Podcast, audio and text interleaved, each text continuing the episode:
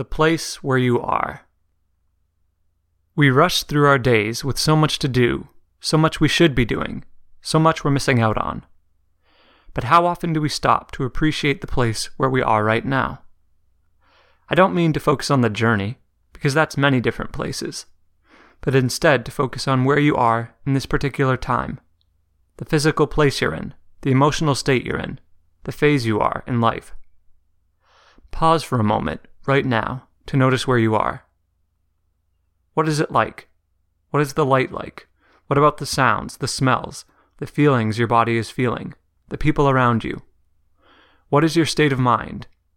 What are you worried about, joyful about?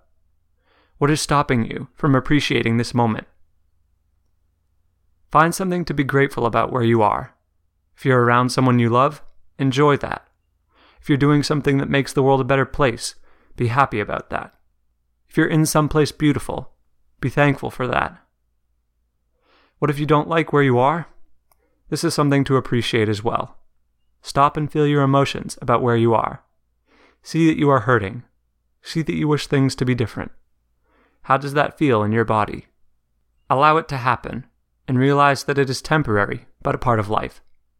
Not good or bad, just happening. Then think about all the things you aren't suffering from. If you aren't in a war torn area of the world, give thanks to the stars. If you aren't suffering from health problems, aren't sleeping on the streets, aren't about to die, that's a minor miracle. You are alive, and life is a wondrous thing to participate in.